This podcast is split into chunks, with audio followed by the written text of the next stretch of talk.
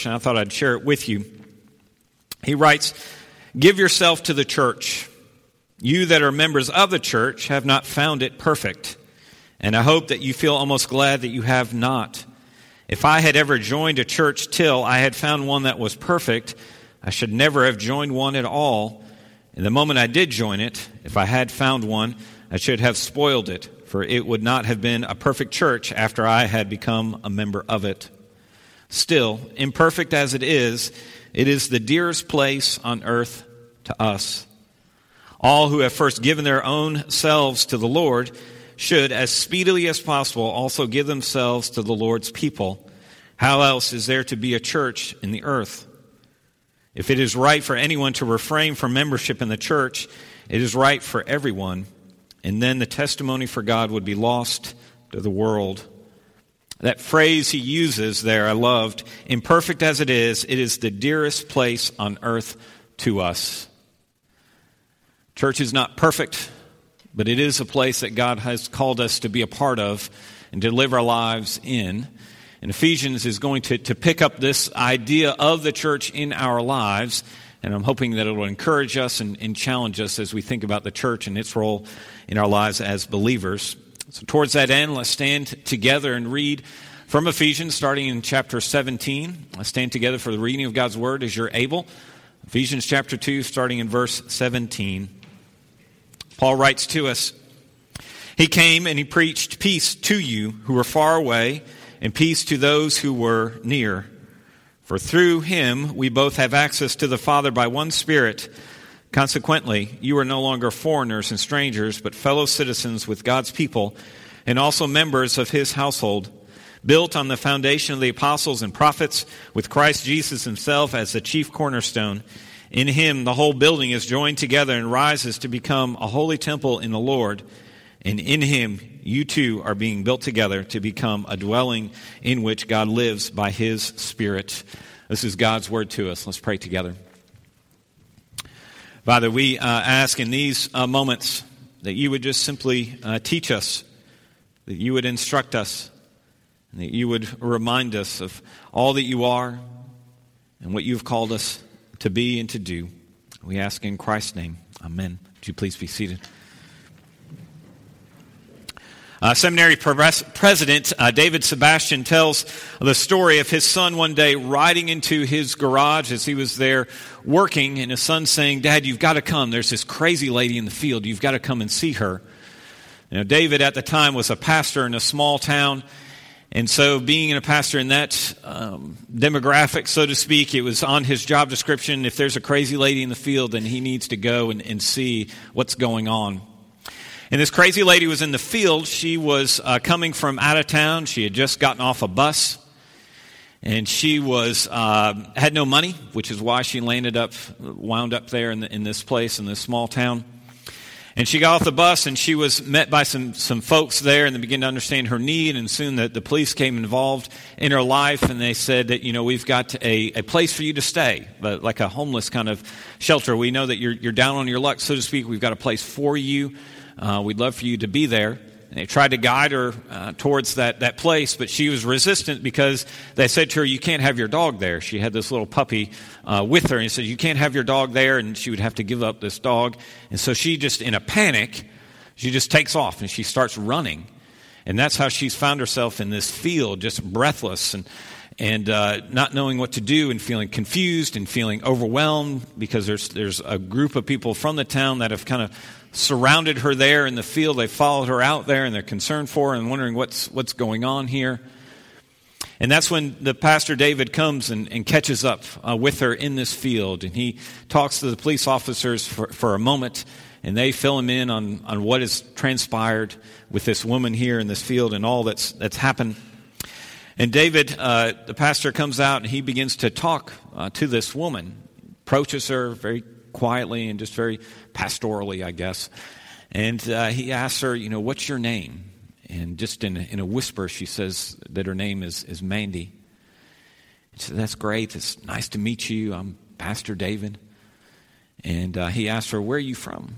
He says, well, I'm, she says, I'm from Missouri. And when she says Missouri, it just clicks with her because this is Mandy from Missouri. And he turns to her and he says, You know, Mandy, I've, I've, i know about you. I've got a friend that's a pastor where you're coming from, and he has written me and he's told me all about you.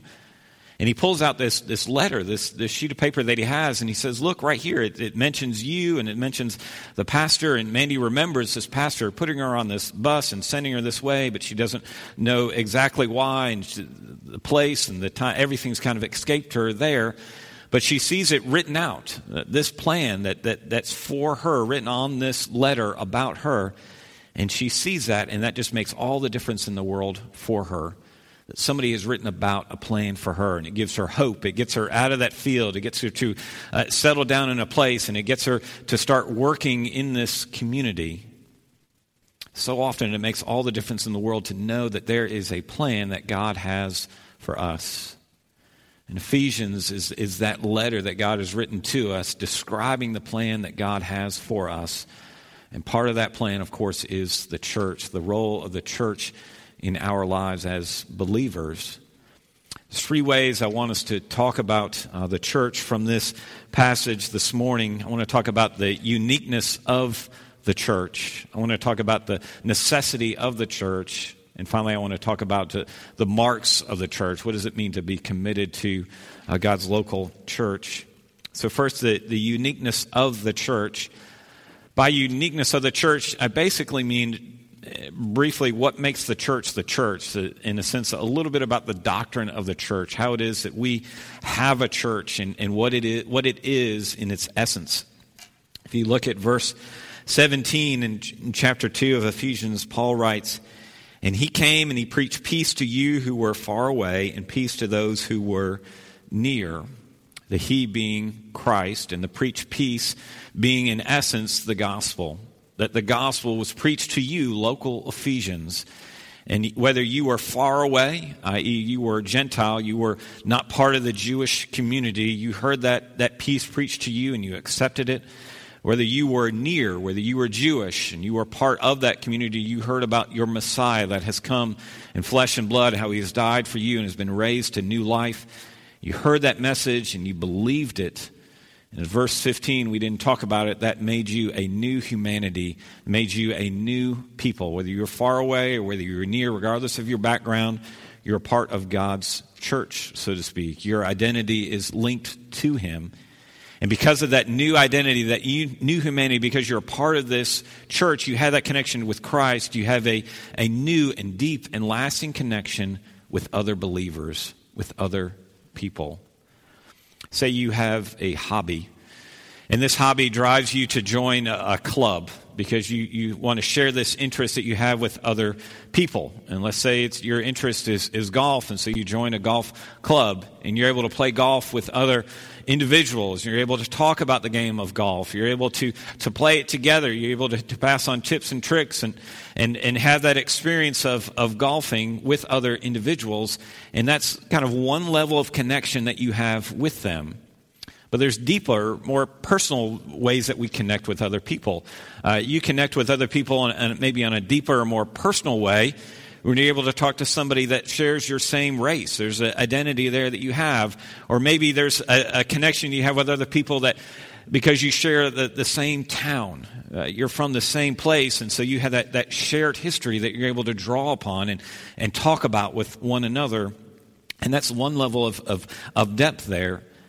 But bring that into what Paul is talking about here, and he's saying when you, when you become a believer in Christ, when Christ becomes your Lord and Savior, it certainly means you're connected with God, but you're also connected with other fellow believers. And so the idea is that, that that connection that you have with God transfers into this connection you have with other individuals. And so, in a sense, there's a deep and lasting connection that you have with other people that outside your geographic bounds, that are outside of, of your hobbies that you have, that, are, that go beyond your race and go beyond your culture. There's, there's a connection there that, that, that runs deeper. I can remember visiting uh, Russia and meeting these, these men and women who were, were Christians, who grew up in Russia and put their faith and trust in Christ. There was a connection that I had with them because they loved Jesus. They loved the gospel and they loved talking about it. And they were desirous of God's kingdom coming into uh, their country, into those bounds. We had that connection. We had that bond, even though it was hard to talk. And we had this incredibly different backgrounds and different economics and so many differences about us, but we had that connection. Paul goes on in verses 19 and, and tw- through 22 to talk about, he shares three metaphors or three kind of illustrations of this new relationship that we have with God and this new relationship that we have with one another. There's, there's three there, briefly mentioned. Uh, he says that we're citizens with God's people. Uh, certainly, you know, earthly citizenship, you're an American. There are certain rights and privileges that you have as a citizen of this country. There are certain rights and privileges that you have as a citizen of heaven. And Philippians uh, chapter 3 talks about that some. And then Paul goes on to mention that you are members of his household. This is family language. You're a part of God's family. You belong to him. You have brothers and sisters that you identify with and are connected to. And then Paul goes on to say that church is also like a building joined together or a temple, using that temple language. You've got building blocks stacked on one another, and Christ and God lives within those bounds. He lives connected there. I, I never noticed this, but there's a progression that takes place with these three uh, illustrations, if you will, these three metaphors. Each one, as, as you progress, gets is, is closer and closer in intimacy meaning that we're, we're, they, they give a picture of, of one who is closer and closer to God. You have a, a, king in a country, and he identifies with that country because he lives in those bounds and he rules there. And then you take that, uh, there's a deeper relationship of family. The father lives in the same household with his children. And then you have this imagery of, of the temple or of a building, and building blocks being stacked upon one another, and God dwells in that space. Each one of them progressively closer and closer in our, our identity and, and intimacy with God. But there's a progression, not only vertically, but there's a progression horizontally as well. Because that you are the idea of, of, citizens that you live with other citizens and you share that, that social contract as members of that country, so to speak. As, as a family, you're united by blood, your, your brother and sister, and that, that draws you uh, even closer together than just being a citizen of the same country. And then it comes to the idea of a, of a building. Christians are like blocks in a building. They're, they're, they're grouped together, they're stacked upon one another where Christ dwells in our midst. And so this progression of further and further intimacy or closeness with other believers. And as we wind down this point, there's one question for you to, to think about. Does your involvement with church reflect what Paul is describing here. The, the images and the illustration and, and being a citizen and, and, connected with a heavenly father and belonging to a local body of, of believers and connected because of everything that Christ has done for you and in you, does, does the, the, the richness of these metaphors, of these illustrations, the closeness, the intimacy, is that a picture of how you are involved in church? Because participating once a month uh, half the year, does that reflect what Paul is describing here? Uh, where are you in relationship to the church? If you've been called into a relationship with Christ, how are you measuring, how would you, you gauge your relationship to the church with the local body of believers? Which leads to the next point the necessity of the church. And by necessity of the church, it's just simply my case for why church membership is so important and is really so necessary. In verse 19, Paul writes, You are no longer foreigners and strangers, but fellow citizens with God's people and also members of his household. You would think that church membership would be just a no brainer, just based upon what we've talked about before. Uh, you think about the cost of being a member of a church. It took a, a price that you could not pay. It took the, the perfect Son of God to come in response to the Father to die in our place, to do something that we could not do. That was the price that was paid so that we could belong to this body called the church. You think about the benefits of being a part of the church, being a part of God's people, they will never end. That, that God's love for us is never going to run out. His wisdom is never going to run out. His patience is never going to run out. His, his power, His Spirit, all those things are never going to run out. They're continually benefiting us and growing us.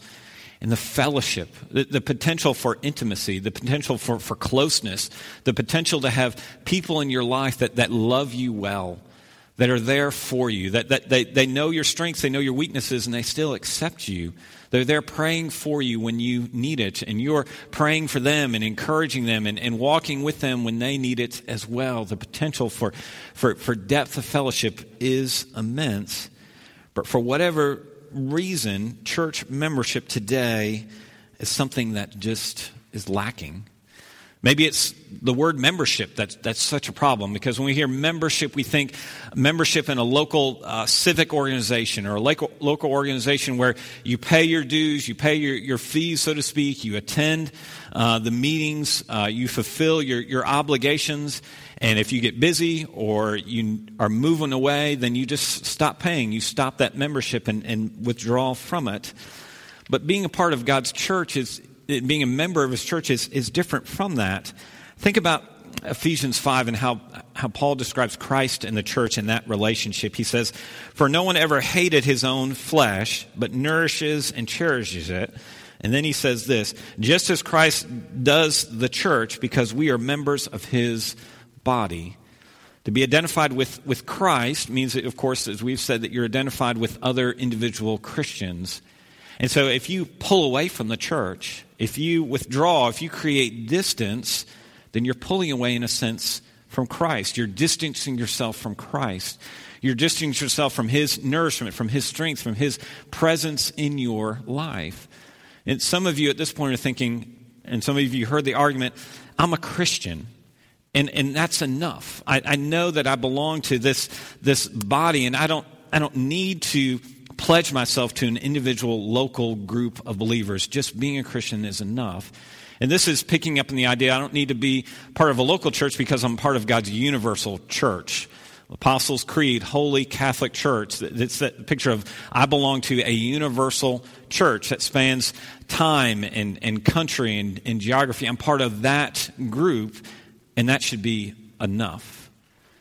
But the problem is that that just doesn't make logical sense for us because it's like saying I'm a part of the greater community without being part of a local community. If you talk to somebody and they said, You know, I play college football, and you said to them, That's great. Uh, where do you play college football? What school do you play for? Well, I don't play for a, a school, I just play college football. It, it, just doesn't logically make sense. You can't be part of the human race without being part of a, of a family, about being connected to them. Some will say, well, church membership is not commanded in, this, in, the, in the Bible. There's no passage that say you must join a church. But church membership is biblical because it's assumed.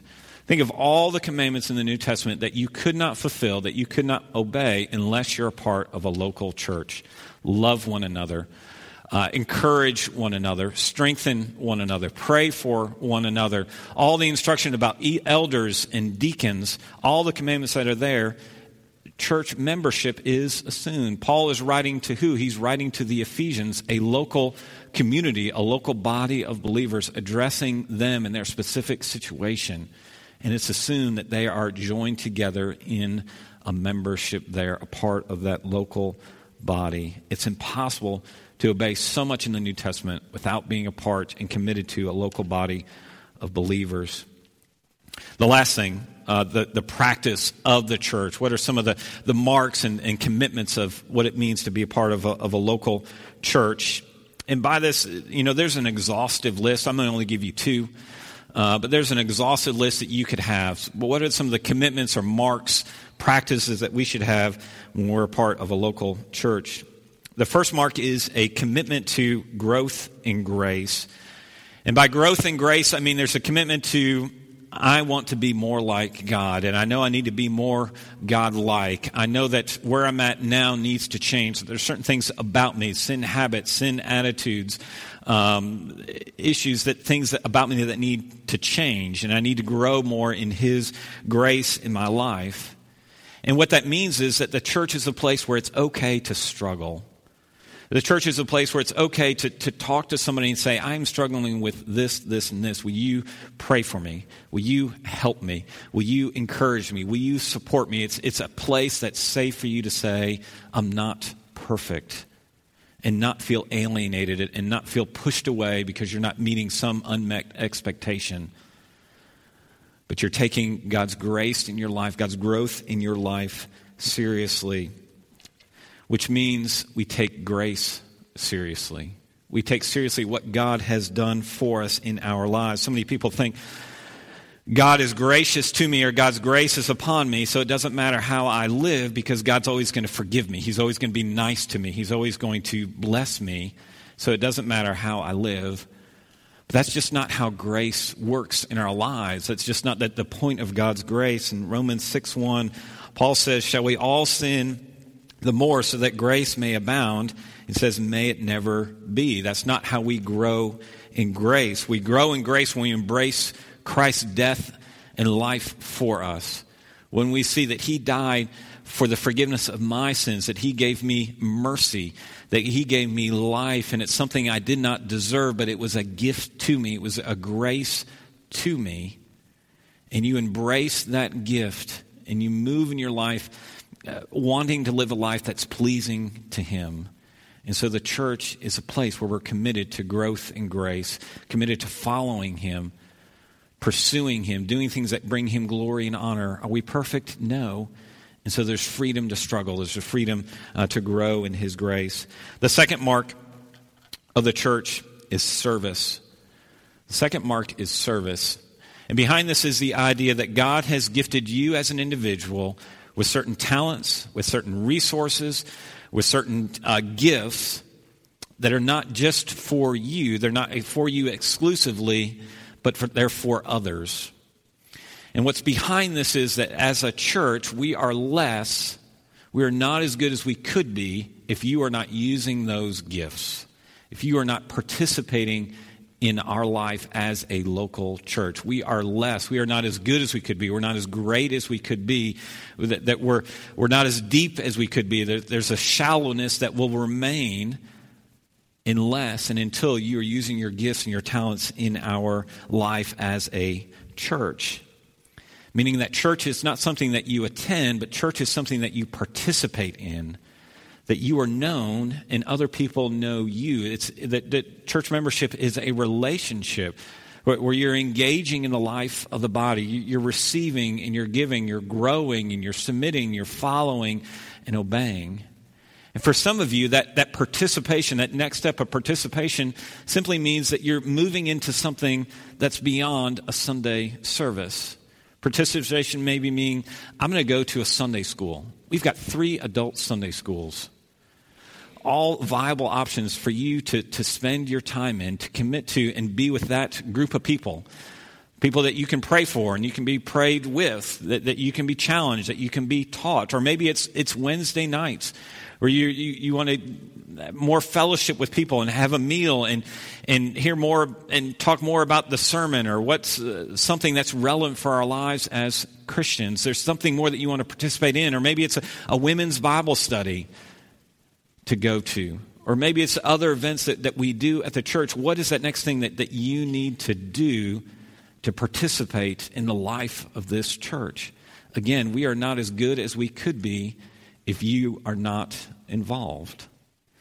For some of us, maybe the next step is not necessarily uh, participating in another event, but it's serving. It, it's serving, it's, it's giving of our time and, and our talents and, and our personalities and, and our, our energy towards something. Uh, maybe it's going to Lake Mary Nursing Home on Sunday afternoons and, and ministering to those individuals there. Maybe it's helping us on Wednesday nights, once a month, with these, these snack kits things that we do. Maybe it's helping organize the, the, the marriage conference and, and serving there.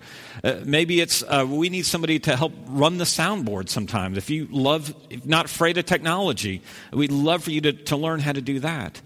What do you want to do? What do you like doing?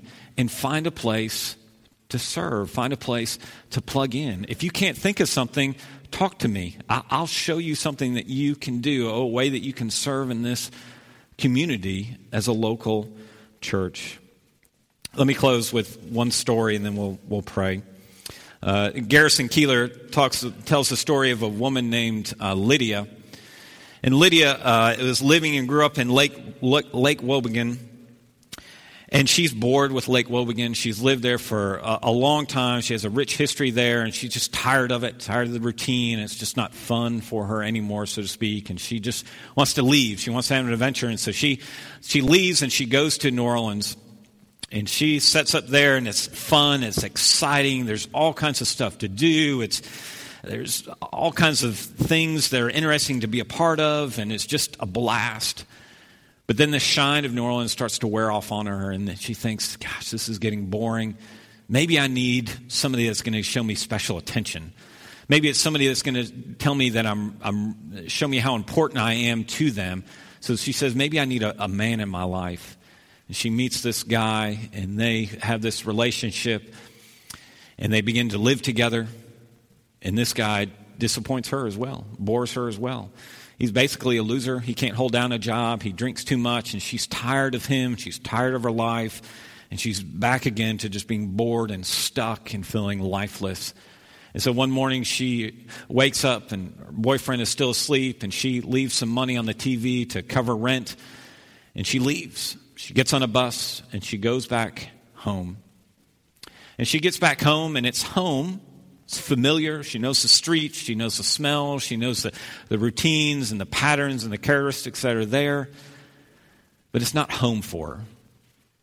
And she hears people whisper about her. She knows people are talking about her. And she's just not connected and, and doesn't feel welcome as she once did before she left because she's changed, because she is so different because of the experiences that she's had. But it's home and she's there and she's staying there. Thanksgiving time, holiday time, and she's with her family. They've had this big meal and big family, everybody together there. And, and she's kind of going through the paces of the meal, but just feeling distance and not feeling in place there. Desserts had, and she eats her pie, and she takes her plate, and she brings it in the kitchen and puts it with all the other dirty plates and dishes and silverware. And she just kind of pulls away. She just wants to, to get away from her relatives and her family. And she goes into uh, the living room. And of course, the living room looks the same to her. You know, the same furniture, same decorations, same color paint on the walls, same uh, shelves, and same knickknacks all around. And she's just kind of wandering and just looking and observing things. Some things bring back memories for her. And then she gets to this, this section of pictures, these framed pictures. And some are very familiar, familiar to her.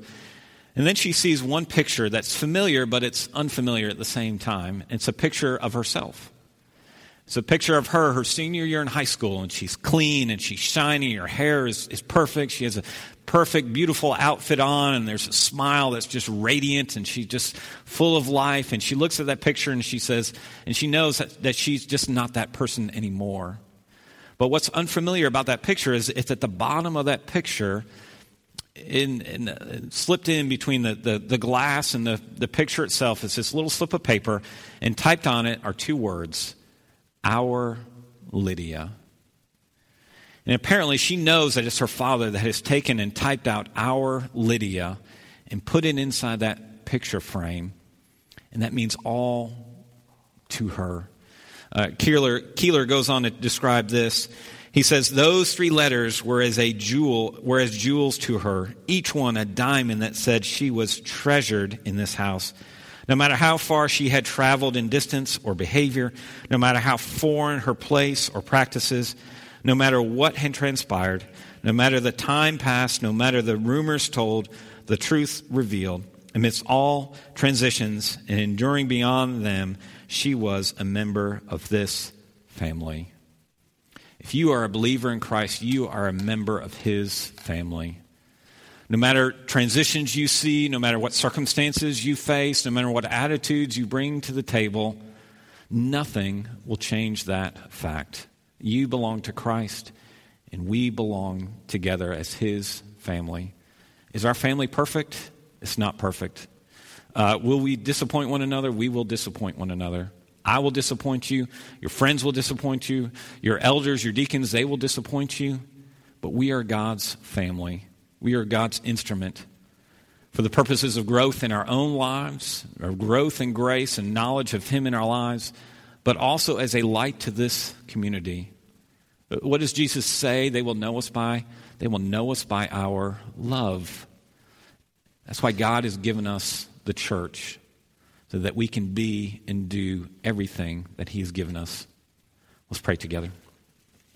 Father, we confess um, our weakness. We confess our need for the church, for our local church. We confess sometimes our weakness is expressed in, in bitterness, in busyness, in disappointment with others and we let that crowd in and carry out the truth of all that you are and what you've done for us.